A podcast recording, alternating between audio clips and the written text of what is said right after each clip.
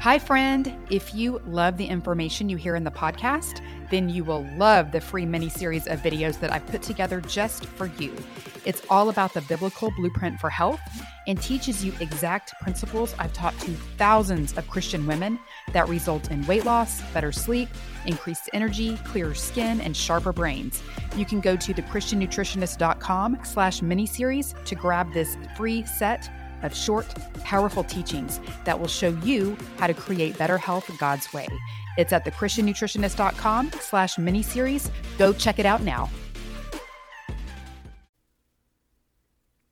Do you ever get tired of being on a diet or thinking of being on a diet?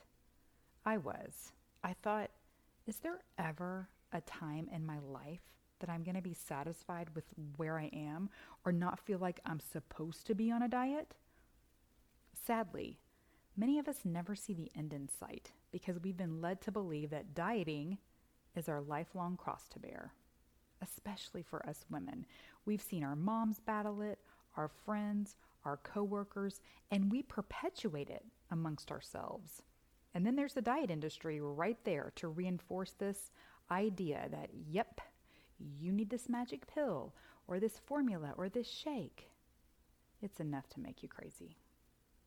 If it does make you crazy, I'll offer you this word from Matthew 11:28 when Jesus said, "Come to me, all of you who are weary and carry heavy burdens, and I will give you rest."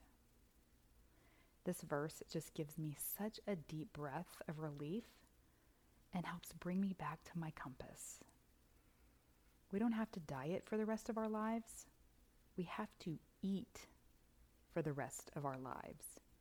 Now, maybe some of us have to learn or relearn how to do that well, and also learn how to embrace eating as a daily act of self care. Remember that our Creator is the master nutritionist and has provided everything we need. You don't need to diet, you just need real food the way God made it.